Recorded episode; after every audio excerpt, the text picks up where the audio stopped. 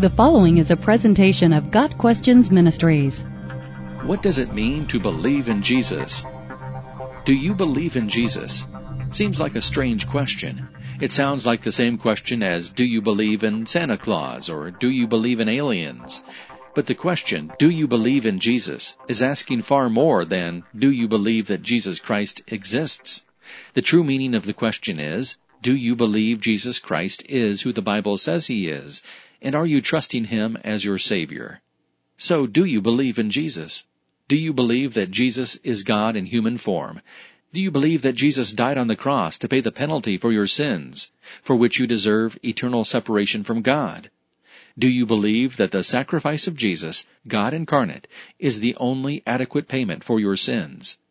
Do you believe these things? If so, great. But believing the facts about Jesus is only part of the equation.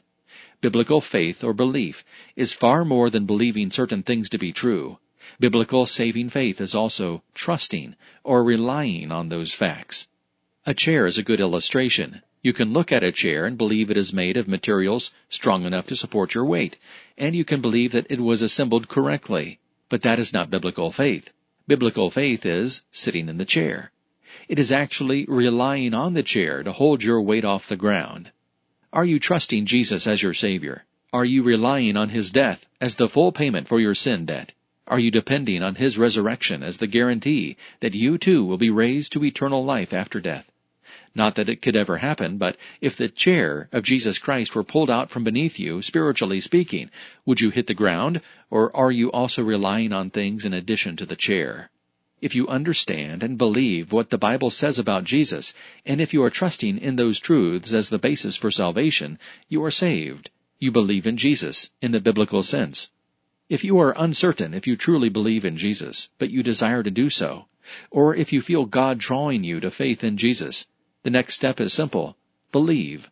Trust in Jesus. Rely on Him for your salvation. Allow God to turn you from sin to forgiveness and salvation. If you would like to verbally express your new faith to God, here's a sample of what you can say. God, I know I have sinned. I know that my sin separates me from you. I know that if left unforgiven, my sin will separate me from you for eternity. I believe and trust that Jesus Christ is my Savior, that He died to pay the full penalty for my sins, that He rose again on the third day. I am relying on His sacrifice alone to bring me into a right relationship with you. Thank you for forgiving me. Thank you for saving me. Help me to grow closer to you each and every day for the rest of my life.